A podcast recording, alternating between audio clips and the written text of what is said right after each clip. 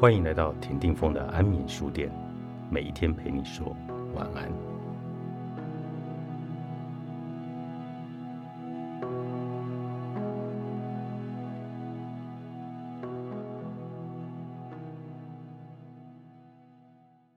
从现在开始，爱要留给自己。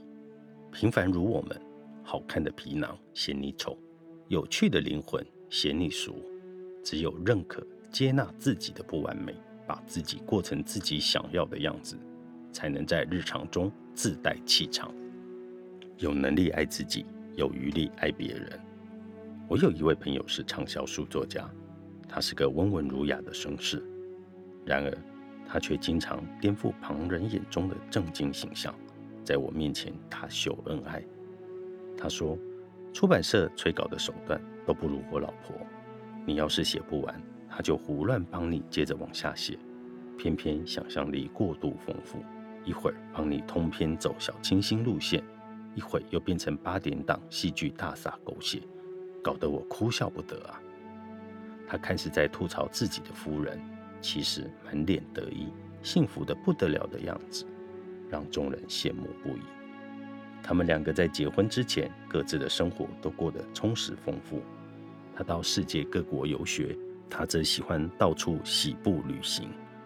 两个人结合后，就进入对方的世界，把彼此当成向导，每天都有新的惊喜。无独有偶，日本的一对夫妇也像我朋友那样，过着有趣又美好的二人生活。丈夫照着自己家的爱猫外观，随手画了个猫金刚的草图，就被经营机械工厂的太太做成了成品。可以想见，这两个人在结婚前肯定也是个有趣的人，他们都有独自活得光彩亮丽的能力，也才能够在遇见对方后，让彼此的婚姻生活增添更多的情趣，达到一加一大于二的境界。很多人可能觉得一个人挺好的是一句自我安慰的话，但其实拥有独处的能力，能在独处中找到自己，才能与全世界相爱，才能找到能和自己幸福过一辈子的人。我没事宅在家时，会认真的打扫房子，看到家里焕然一新，干净整洁，我的内心就会充满了愉悦。有时我也会换上宽松舒适的家居服，点上熏香，放点音乐，窝在沙发上逗逗猫，看看书，随性而惬意。如果我精心化妆，弄好头发，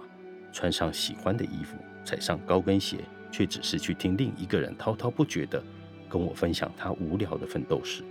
只能时不时接个电话，滑滑手机里无聊的娱乐新闻，那岂不是浪费我大好的时间？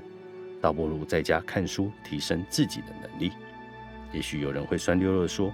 一个人生活如果真的那么美好，那还找什么另一半啊？与其让别人看好，不如自己活得好看。J 小姐著，